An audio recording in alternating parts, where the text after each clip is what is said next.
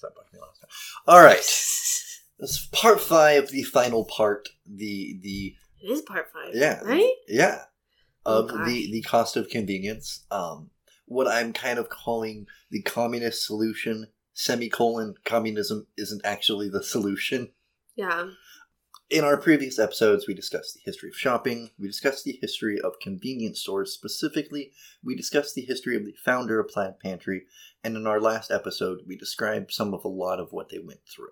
Oh, well, the, and what a lot of the workers at Plaid Pantry. Yeah, a lot of the workers specifically. Yeah. Uh, that there were uh, an exorbitant number of robberies, which were somebody coming in with a weapon and holding you up to take, not necessarily money. People would take, there's one great story about a dude who took like five hundred dollars worth of like nineteen sixty-five dollars of cigarettes. So mm. I don't even know how many freaking cigarettes. That's a that, lot of cigarettes. Yeah, like, now, how much is that? God, that would have been a carton, approximately, now. Now. I need a carton of cigarettes. That'll be six hundred dollars. Actually, um... And it's a job, not a career, so people don't take the problem seriously because it's a job that you do just, like, to make ends meet, or because you're in high school, or because you're poor and you don't matter. And a thing we didn't touch on last time that I think is important to touch on now. At this point, by nineteen eighty-five, nineteen eighty-six, everyone probably knows a Plaid Pantry clerk in their circle of friends and family. You have to have, at this point, based on turnover, because it happens now. Everybody I know in this town knows a clerk or has a friend who's been a clerk. You know what I mean? And it could be, I, I will admit, my circle is very much people who work at Plaid Pantry and people who are right next door to Plaid Pantry. So so I'm I'm biased. But everyone, my, my point is, everyone knows approximately what's going on. Mm-hmm. Right? They know about robberies. They know about uh, labor theft, which we discussed a little bit in our second episode, right? They know they know these things are happening, but people in their day-to-day lives are busy, understandably. It's like the degrees of separation with Kevin Bacon, but even closer. Because instead of Kevin Bacon, it's your responsibility for handling a problem. Yeah. Right? And if you know if you know people are in crisis and it's if you see a robbery happen in front of you, you're going to step in or check on the clerk afterwards or something. Or at least be affected by it. Like, regardless of if you do anything, your that memory is going to stick with you. Yeah, but if it happens to a friend of yours, you're going to be less involved. And if it happens to a friend of your friend, then like, oh, those things happen. Right. And that's kind of where clerks are at nineteen eighty-five eighty-six. Now let's take a weird detour to eighteen hundreds France, courtesy of Revolutions podcast and Mike Duncan. And the conditions are set in revolutionary France. The laws state on the bo- or post-revolutionary France. The the laws under one of the Louis, I think it's eighteen, are such that laborers are allowed to organize and form labor organization. However, the setup, the way industry and businesses work out, are such that it's impossible to do that. Because there's there's basically each business at this time, the way they function, is kind of an individual cell of workers. Maybe three to seven people at most working on one thing that gets sent to somebody else to do a thing with, that gets sent to a similar group. That so there's no real way to organize the, say, the Axelrod union for the overall automobile union. Does that, is what I'm saying? I think so. So, so this was post-revolution in France. Yeah. And um, you could make a union, however, because people, was it because that like everything was kind of far apart? Yeah, and you're, you're very few people, very yeah. far apart. And even if you're all doing the same job, you're doing it at the same time. You don't have a chance to organize. Okay. Does that sound in any fashion like how convenience store workers... Sounds nothing like it. Yeah. I can't even see a similarity. Okay. I don't know what you're talking about. So in over the decades, unions had made approaches to Plaid Pantry work, right? There's not a lot of newspaper sources before nineteen eighty-five about what happens. One is what I mentioned in the last episode where the unions get together and sue Plaid Pantry because what Plaid Pantry tries to do, I, I forgot to go into depth in it, is they try to get rid of breaks. No breaks. Right now, employees have a working lunch. And what that means is you can nominally eat lunch anytime you don't have work to do. Ugh. But if you go into a Plaid Pantry, there's always something to do. Something needs to be stocked. A customer needs to be taken care of. Something needs to be cleaned, right? The phone is ringing, whatever. So you you don't really have a lunch. You have a ten-minute break at the start and end of your shift that you share with somebody who gets a ten-minute break at the start and end of their shift. So yes, you get a break, and yes, you get a lunch, but you don't. Yeah, it's... it's uh, I've always thought about that after having, like, a line job where you're at a restaurant where it's like, there is downtime, but, like, anytime there is downtime, you should be doing something else. And it really ruins your ability to chill. And also, if you're in an environment that's already unsafe because you're the only person on shift, there's just so many things making it so you can never even have a break from this job while you're at it. And there's one additional business practice I forgot to touch on earlier. Oh, shit. Skeleton crews. Yep. Most plaids are, aren't operating on enough people to fill in if somebody gets sick. They're operating at the lowest budget possible for labor. So they're assuming the fewest number of people in a store that can keep it up and running are however many people they need. So if that's five people doing ten-hour shifts, handing it off to each other in weird rotations, the higher up you go in the organization, the less that impacts you and the less you care. Yeah. Because, hey, we're saving money by cutting down on labor costs, but you're making that money instead, right? Yeah. And by nineteen eighty-five, nineteen eighty-six, this is very apparent that people are operating on skeleton crews. They're dealing with a lot of interpersonal violence thanks to the robberies, thanks to the assaults. Not every not every one of these is a Barbara Kurenko, but mm-hmm. there are numerous things that veer towards the murder or the sexual assault category as you go along throughout history. Like they just, the more time progresses and the more somebody else knows that somebody else did it, the more likely somebody who's inclined to do that is going to do that. So in nineteen eighty-six, Janine Meyer, a twenty-six-year-old woman, started the Plaid Pantry Union. It was the first union of its kind, and how she did it, I don't know. Like, I, I I I read all the newspaper articles, right? I looked her up in the, the surrounding newspapers, and I've tried to find her on the internet since then, and turns out Janine Meyer is a pretty common name, and she could have gotten married since then and changed it. I don't know.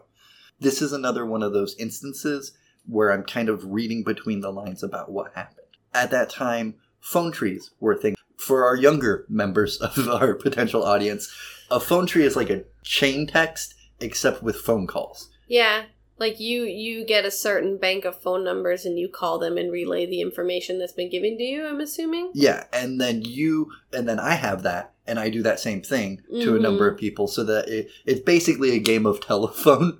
Right. Oh, it's how they, like, tanked the Equal Rights Amendment. Mm-hmm. Fucking anti-feminists and their goddamn phone trees and newsletters. Yeah, I, I think that's what happened. What really, the important thing is that an outside individual took the effort to organize the individual stores. Now, there's two ways you can unionize a business. You can go location by location, which works for, like, let's say you have a mom and pop shop and there's, like, seven stores. If you do that, each location spurs on the next location to join it. Or you can just get a certain percentage of the overall employees involved, and they can vote to form the union. So th- each of them has their own benefits and their own disadvantages. So, like, it's maybe easier to get, I think it's like a third to two-thirds of the company to vote on a thing in in larger spaces, like it, like it's spread out like Plaid was, because that's what they did there, mm-hmm. was they didn't get any one store unionized. Instead, they got enough workers recruited, and that's how the union started. Yeah, they, they got a, they got enough percentage. They got enough votes.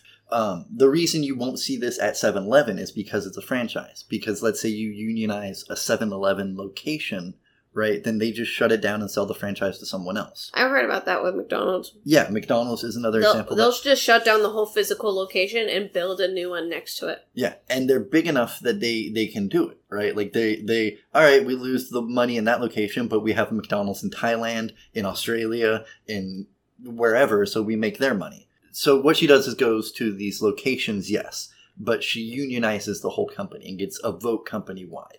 And the fact that this world first occurs doesn't even make front page of the news. It's like front page of the Metro section. Okay, so it's not even like headline news. Yeah. It's getting buried. And so the union eventually, because of conditions, votes to go on strike. He initially kind of is going along with what the union says, says, hey, you guys can vote it into existence. But then they present their demands. So the demands are never being in the store alone, healthcare, healthcare. vacation time, vacation time, lunches, l- lunches, and more pay. There was there was five key demands, mm-hmm. right? And I will forget them later on. Remember them yourself, listener. But basically, uh, Pensionetti is like, no, I can't. I can't give you guys more pay.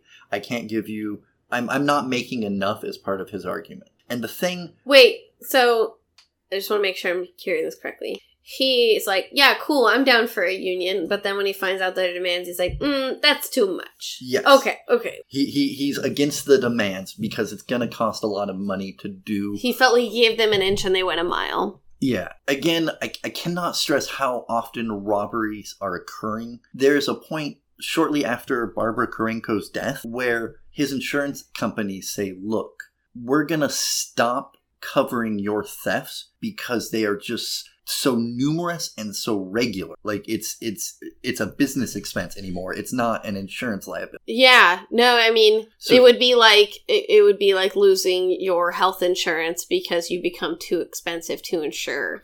Yes. That happens to him. That is a perfect uh, I like I hate that. You know, like I hate the idea of insurance as a business in general.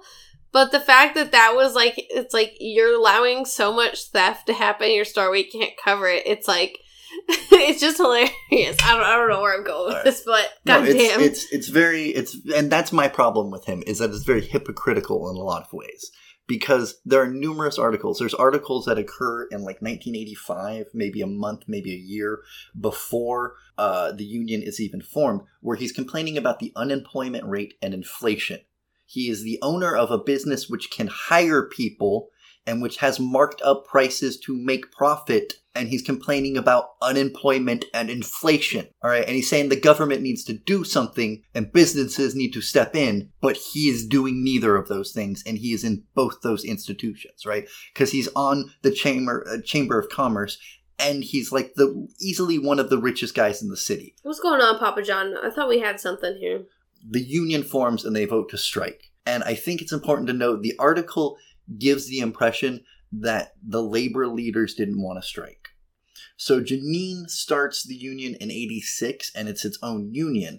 A little bit short, like before the strike, uh, the five five five United Food and Commerce Workers Union, um, five five five local, uh, absorbs the union into their greater institution. It gives you more power when you do that because now the people who work at Safeway, the people who work at places like Fred Meyer are able to join you and support you when you have a strike. Mm-hmm. And when you have a strike, the union will like kind of pulls together some money and sets it up as sort of your war chest on how to handle things. Okay, your du- the dues that yeah. you pay.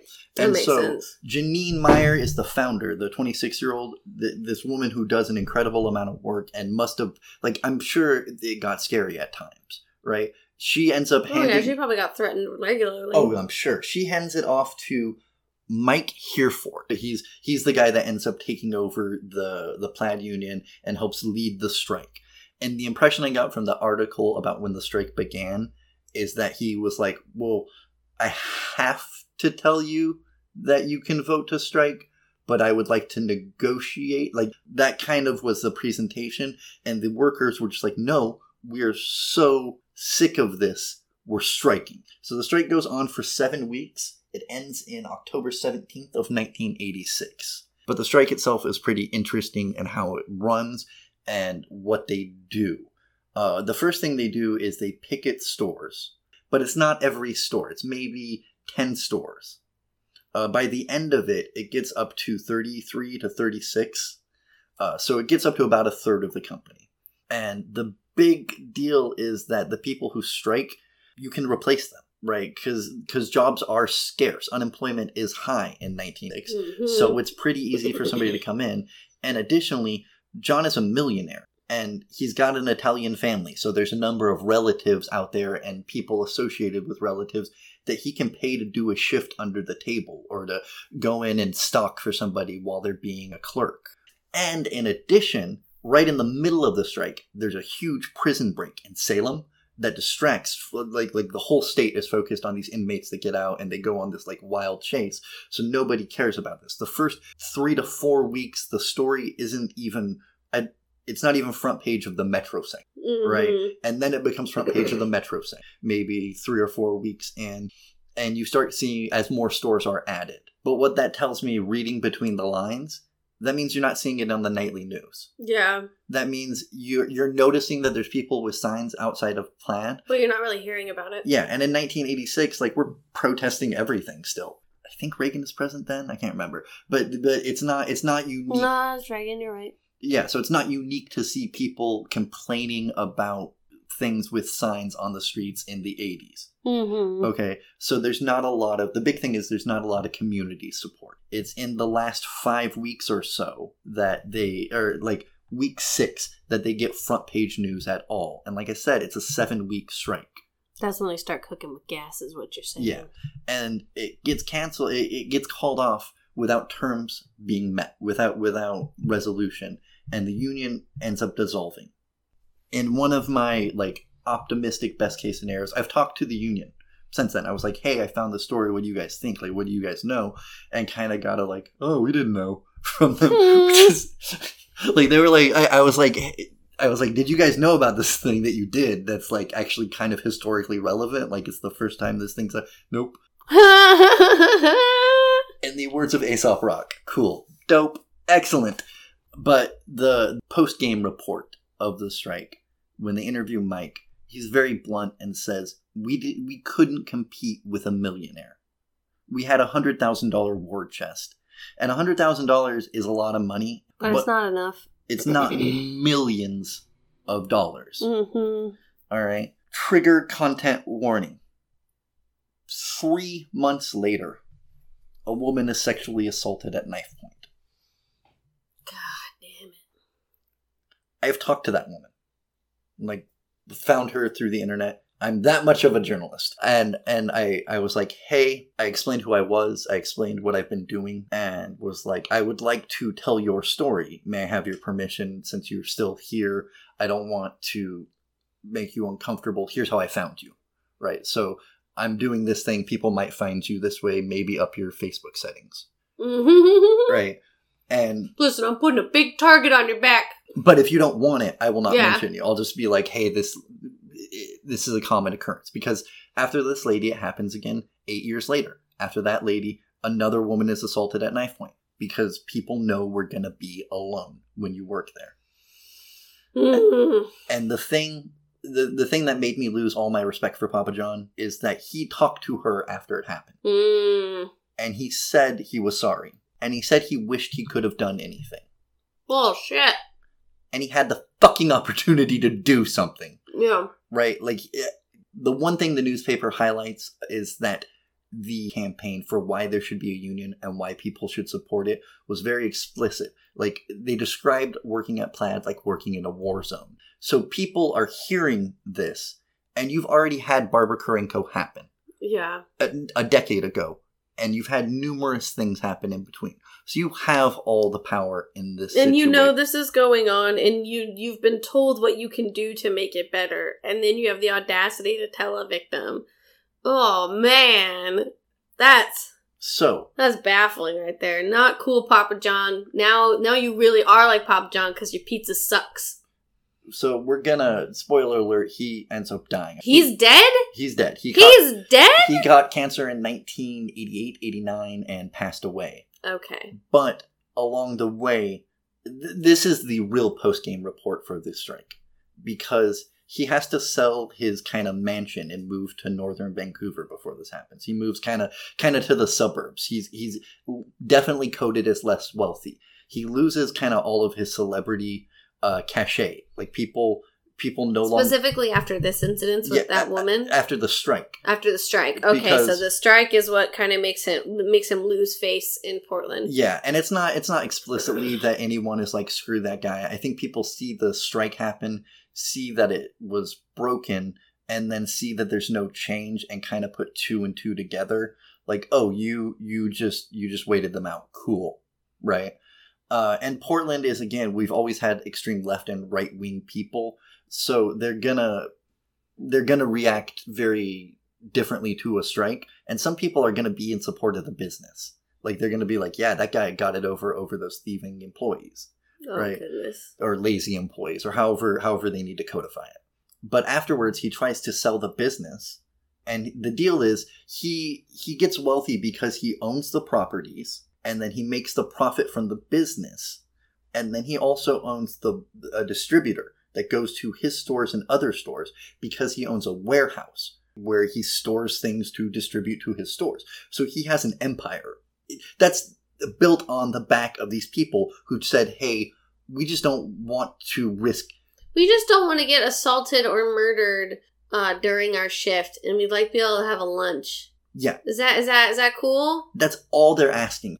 I'm not going to, like, try to break down the system and say, like, we uh, a boss needs to be making as much as their employee, but, like, what it comes down to for me is that if people have to get assistance outside of your pay and the benefits that you provide, you are not providing what your employees need for what you're expecting of them. Like, yeah. and and that's that's that thing we were talking about about labor theft, where I, I believe it's also a theft from the customer because you're not providing the full service that you said you were. Yeah, I can't provide full service if, like, I can't even afford to go to the doctor if I don't feel well. So when he goes to sell the business, it's very much revealed that he lost a lot of money from the strike because they're just like, there's no money left in the company anymore. Like, it's all when he when he goes to sell it, every he tries to sell it three times before he dies. And every time people look into the books and they're like, no, you you lost a lot of money in like nineteen eighty-six for some reason. Your money went And you from- never regained from it, I'm yeah, assuming. Yeah. And so when he passes away, the business gets broken apart and resold. And shortly after that, there is another knife point assault of a clerk who's working alone at night. Oh my God. And our previous lady reached out from the past and was like, she saw the news story and was like, holy shit, they must not have known about all of these things we did.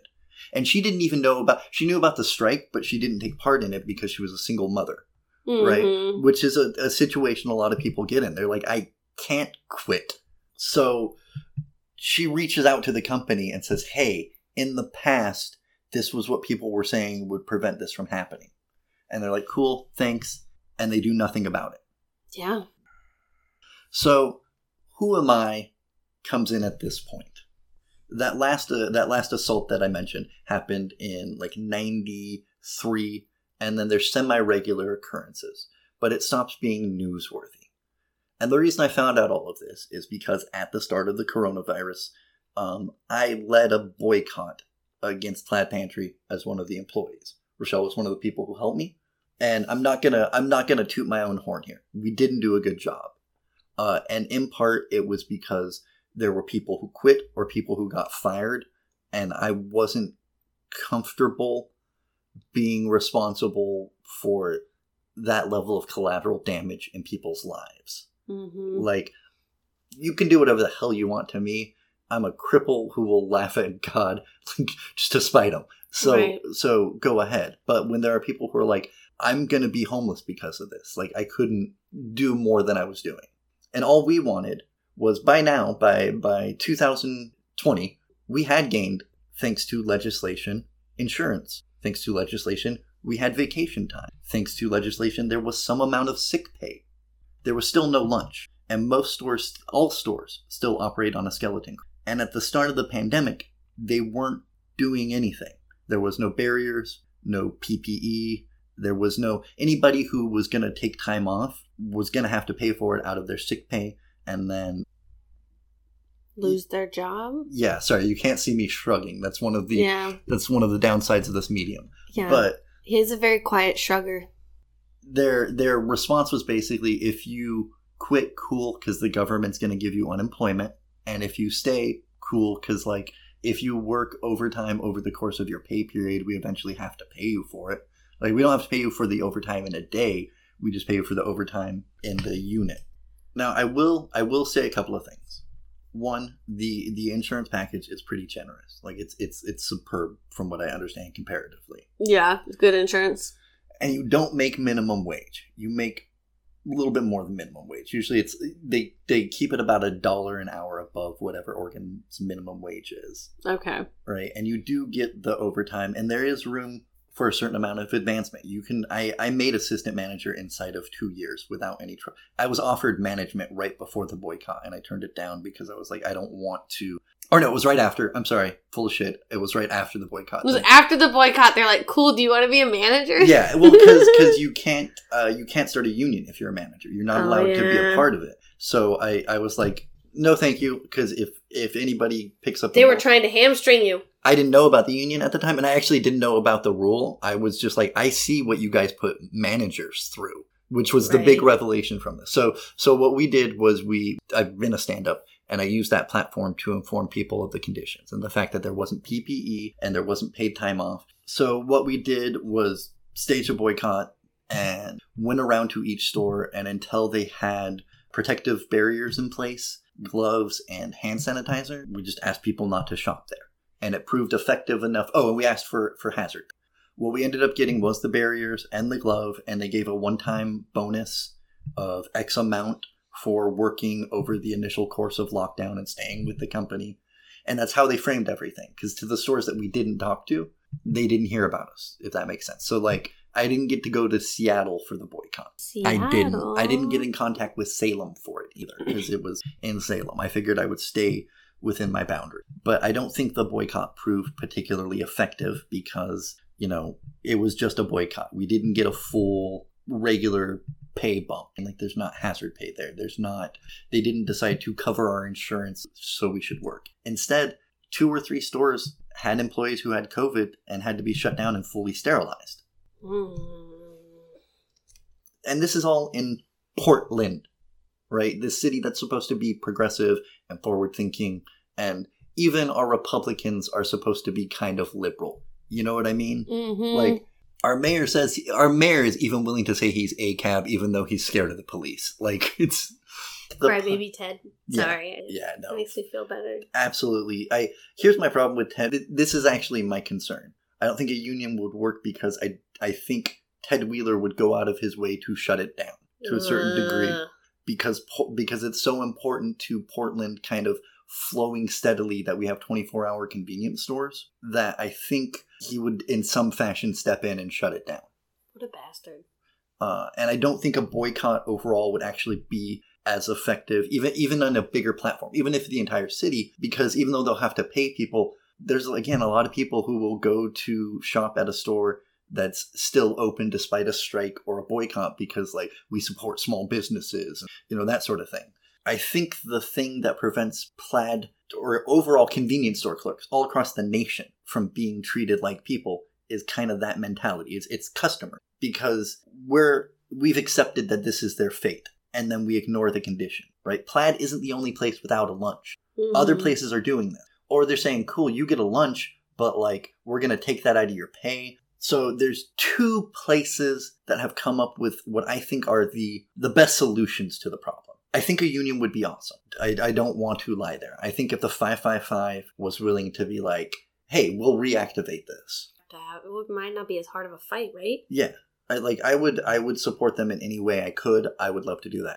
Like, basically, after the boycott, I was like, started doing the research on the history, found out about the old one, found out about why it failed, which was... people kept shopping, right? Yeah. And the business has millions of dollars. Like, I don't want to, this is apocryphal information. Like, I don't, it's dubious sources. But one of the, the business presidents, like one of the C E Os now, owns like seven houses. Who needs seven houses? He can lose all of his pay from Plaid Pantry. And he'd be fine. which means he can just hire new people out of his money and still be pla- or he can walk away mm-hmm. and live comfortably off of the rent of seven houses.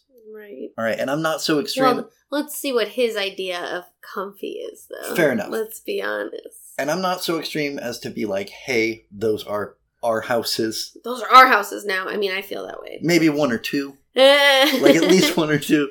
All right, but my, my, my huge overarching point, this is all going on in Portland. And the two solutions I have found are in Florida. Hell yeah. Hell yeah. So, the solution, Florida. The document I, I uh, particularly read from was the Multi-State Study of Convenience Store Robberies, and it was done by the Justice Research and Statistic Association in, in nineteen ninety-seven. All right, so this is obviously after the strike. Wasn't that the year Titanic came out? Maybe. I think so. So I think I think Titanic coming out really overshadowed the findings of this study. I don't know. They might be they might be very connected. Well, saying. What the Multi-State Study of Convenience Store Robberies did was it took all of the previous studies of it did exactly what its name said. It took all the previous studies of convenience store robberies and collaborate corrobor, collaborated corroborated correlated. It took all of these other studies and mixed and matched the data into a n- tasty stew of information. Okay. And that stew had two caveats. Um, they they researched stores that had been robbed, and they re- and they interviewed also people who had committed robberies and were in jail, which means there's two groups of information you don't get. Crimes that aren't reported by the people that they happen to. So individuals who are faking a robbery to steal for themselves, which happens a lot. That That's definitely happening throughout the course of all this, too, for sure. Mm-hmm. And the people who don't get caught for robberies. You can't ask a person how they succeeded. Yeah. But what they found out, uh, according to this study, and it looks like it was paid for by the University of Florida, or it's, it's in Gainesville County, is where it's successfully been set up. Two things prevent robberies more than anything else. Having either a security guard on location that is very definitely there to be security, like a, an armed guard at, at the door, right? A good guy with a gun, as Republicans would say. Or an additional clerk. Just, just in, one more person. Just doing stuff in the store to pick up. One more body, yeah. And according to this study, when you do that, your robberies drop dramatically. Like they they it's a huge enough statistic that they're like, this needs to be done. And in fact, in Gainesville, Florida, it's law now. From I think it's four p.m. to eight a.m. there has to be sort of a free person floating around in the store, or uh extra employee. um th- they found other things improved safety, like better cash handling. So if you keep smaller amounts of money, less than seventy-five dollars, and everyone knows about that. But that's, again, not nearly as effective as if there's somebody to prevent the robbery. And part of the reason is it increases your risk. Uh, repeat offenders know the law better sometimes than police and some lawyers. And one of the things they know is the more people you commit a crime against, the more yeah. charges you get. So armed robbery against you is one charge of armed robbery. Armed robbery against you and the person next to you is two charges. And it's more of a chaotic element, mm-hmm. right? Too so, many variables. Too many variables. So that's one solution. All right. And that's kind of, it's, it's, I don't, I, I would call that kind of a moderate solution, right? Like kind of a middle, like it's, it's, you're legally required to do this. Mm-hmm. And according to managers I've talked to of Plaid, like area, like higher up managers, we could, they could hire an additional person at every store and not even raise prices a nickel. Yeah. All right. So that means your gum that's like ninety-five cents would have to be a whole dollar the next time you go into How the store. How fucking dare you? And I know this from managers, because after I led the boycott, there were managers who talked to me about it because they were, they wanted to know what I was thinking, why I wanted to do it. Because there, there were people who were like, oh, he's a comedian, he's just doing a stunt, and wanted to talk me out of it or whatever.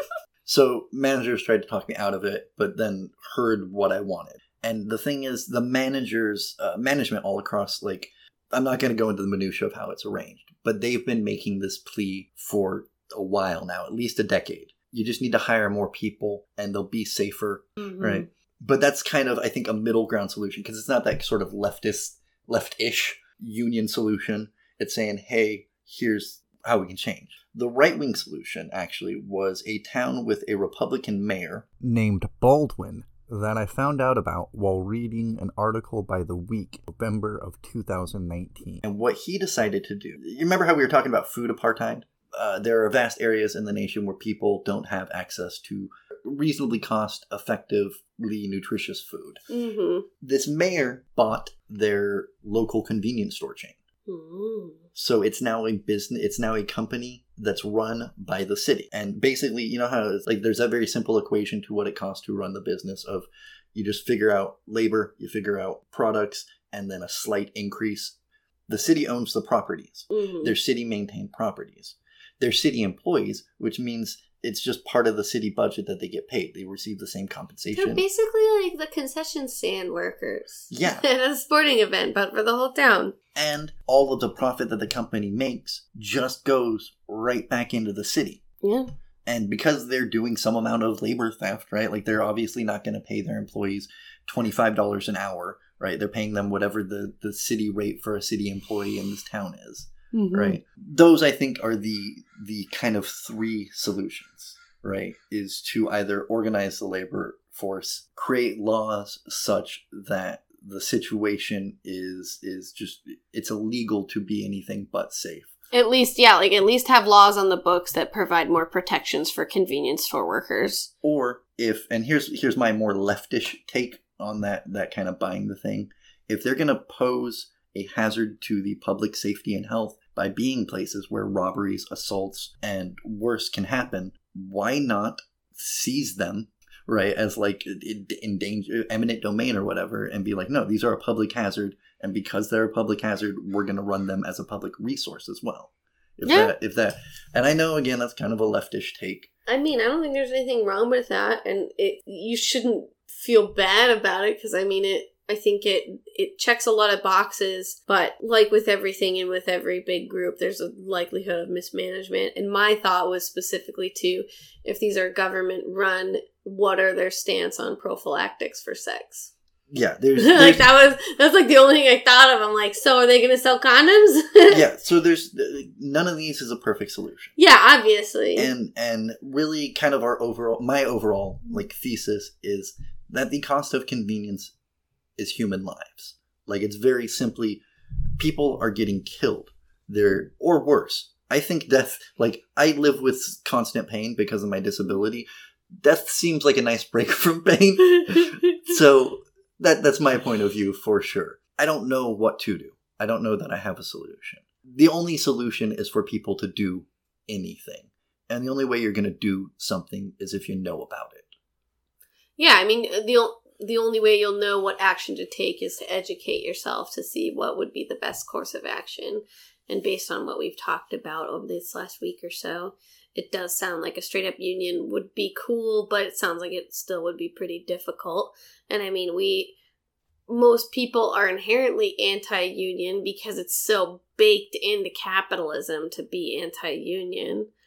Like, if I if I could work my will, like like I was, sorry, I've been thinking about this since we started, like, what do I want from this? And now that we're at the end, I'm like, what do I want from this? So if I could just work my will, one of the owners, one of the current presidents listens to this, here's what they're doing to people, and is like, hey, we need to change it so that these people are living, are, are working for us in humane conditions. And we need to give our customers what they're paying for, which is people having a living wage. Because when I came in to work at Plaid, it was because I liked the community my Plaid gave me. I knew all my clerks. They knew me. They would be like, hey, man, are you doing okay? Over personal story. I had a friend die in my hands. The first person I saw afterwards was actually my local convenience store, was my Plaid clerk. Because I was just I was just kind of in a daze and went and bought like cigarettes or something. And they were like, hey, what's up? And took time out of their day to comfort me. Yeah. And I felt the same way. Like, um, I get emotional easy. One of my one of my customers over the pandemic, her wife died of cancer, and like it broke my heart because they were some of my favorite customers. But she was also like, "Hey, you your your attitude made our lives better." So if I could work my will, it would be the the presidents of Plaid hear all that and are like, "You know what? We're going to take a pay cut. We're going to redistribute this so that we can hire more people, right? And we're going to raise the amount we give people. We're going to give them free health care. We're going to give them child care. We're going to give them opportunities for advancement within the company that aren't just based on, because a lot of the managerial hiring, and this isn't, this is all what I hear secondhand, but a lot of managerial hiring is um, external. So you, you worked somewhere else and they liked you, so they made you a, a regional manager. Yeah, because they're, they're not really interested in people who already know what it's like. Because, if how do know, I put this? If like, you, if you know how the sausage is made in a managerial position, you might want to try to advocate for the people below you. But if you're coming in hot, fresh, you do, you don't have that background of knowing how shit the job was for them. And that's that's that's a thing that's particularly infuriating to me. Is I'm not going to name names. But there are two presidents in particular that I know about. One of them got his job because he just flew like Cessna airplanes, like private airplanes, and was friends with another dude who did that. And they were like, yeah, no, you should be president of my company. I'm retiring. Good right. Lord. And the other dude, the, the guy that owns all those houses, started as a graveyard clerk and worked his way up. And so it's it's infuriating to me because it's somebody who's never done what we're doing, making decisions for yeah. us. And then another person who has done what you're doing seems to not have the empathy required to make it a a, a livable job, you and know? Because, like, we talk about livable wages, but, like, your job shouldn't make you want to die and shouldn't fucking endanger you. And it sounds like Plaid yeah. Pantry, that's what you're dealing with. And right now, if you go into stores currently, uh, at, at this point, in two thousand one... you're going to see stores... twenty twenty-one? T- twenty twenty-one, Jesus. Watch sorry. out. Sorry, I've been I've been off of work for about six months because of the... Like, the, this isn't this isn't medically confirmed, but if I've been standing for eight hours a day and I'm missing three vertebrae, eventually those two things aren't going to work well together. Right. Right? I need a place to sit. Yeah. And their their logic for why they don't have chairs was people might watch their phones. All of that aside, if you go into a store now... what you're going to find is oftentimes clerks that are working ten to twelve hour shifts and managers that are working seven days a week sometimes. I know of at least one who works twelve hours a day, seven days a week, because that's what keeps her store profitable. Good Lord. So if I if, if I could get one wish granted, it would be that these men who have plenty of wealth redistribute it and make their company something that actually is a positive force in the community. Yeah, that that's what I was thinking, was that convenience stores, I don't want to say lifeblood because that's disgusting, but they are integral parts of communities, especially for the folks who can't don't have the ability to travel great distances and do and uh, have other limitations, because you have a corner store right there and it's going to have things that you can take and go and eat, do whatever. And it's a real shame that the people who are in those Play, like in those positions, like these presidents are, have the ability to foster quality community like Papa John did in the beginning, you know, and like potentially try and make things better and reinvigorate the community. And it just seems like they're not even paying attention anymore. Yeah. Here's the thing they don't do anymore that they used to do. He used to offer rewards for unsolved assaults and murders. Like, out of his own pocket, like, I'll pay a grand or whatever. Oh, wow. And like, my reaction is, well, you've got a million dollars. If you give me a million dollars... and ask for one thousand dollars back, I'm still a millionaire. So, yeah, not much of a thing, but it's something. Yeah. My final take, too, is I was joking about calling this the communist solution. Communism isn't the solution. Because even, like, let's say tomorrow we wake up and the workers own everything and it's everything's equal and fair. People, I think, are still going to look down on the corner store employee Be, and, and be fine with them working alone because mm-hmm. they don't consider all of the all of these other extraneous all extraneous the, yes extraneous stressors. That's kind of the other cost of convenience. It, it it has a human toll. Yeah. Um. So before we go, I want to say some some thanks to you. Thank wow. you very much. I want to thank everybody who participated in the boycott. If you listen to this, uh, just. Go give a fuck about your clerk. Like, just let them know. Like, like, don't be weird about it. But, like... yeah, don't be weird about it. And a big thank you to all of the clerks and people whose lives have been impacted by the boycott and by helping me gather my information. We're going to try to follow it up either with some interviews with clerks or maybe kind of do a cleaner, polished version of this. Yeah. Uh, But again, thank you for listening, and uh, good night. Deuces. It's so loud in there. Don't burn no, no, I it. I, I put it over. So Patrick wanted me to let you folks know that uh, I sell art- artwork, and I do. I predominantly do pour painting, which is the most uh, elegant way of saying I have ruined uh, my chances of getting my deposit back at my apartment. If you folks are interested in looking at the visual art that I have created, um, you can go to at Whore for Pour on Instagram. So W H O R E F O R P O U R. Yeah, I spelled that right. Uh, and you can see my artwork. At this time, I'm not really interested in doing commission, but if there's a piece that's listed for sale, just send me a direct message and we'll see what we can do about getting that in your hands. This is the credit portion of the Cost of Convenience podcast. Unless otherwise specified, all information was obtained through the Oregonian's Historical Archive or by personal experience. We were recorded by Rochelle Cody. We were edited by Patrick Thomas Perkins, who also supervised and researched. Uh, after I edited it, I realized that I had a few thanks that I hadn't given when Rochelle and I recorded, and I wanted to do so now. The first one is to my son. Thank you very much. I love you. I appreciate all the help you've been.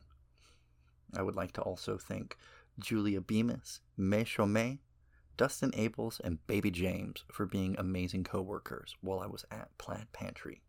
I would also like to thank Ash Alexander, Crystal Kordowski, and Jaron Wales for their assistance with the research. I have a lot of personal friends I should thank, but in particular I would like to make note of Joe Hieronymus, Tony Burgess, Allison Beckwith, and Chelsea Margaret and Lion Mermaid, who were a great deal of support. Uh, and I'd like to thank the comedy community, because people wouldn't have heard about the boycott if it wasn't for you guys. In particular, I'd like to thank for that Jane Malone, Belinda Carroll, and Coor Coheen. Thank you, Dirty Angel, as well, in particular, Courtney and Tyrone Collins. If you would like to say thank you to me, uh, I am currently disabled, unemployed, and not on disability or unemployment. Uh, and if you'd like to support me financially, you can. Venmo at Patrick-Thomas-Perkins, Cash App at P T P Mister Megalomania, that's P T P M R M E G L O M A N I A, or PayPal at Patrick Thomas Perkins, all one word. Once again, thank you, and please don't forget the cost of convenience.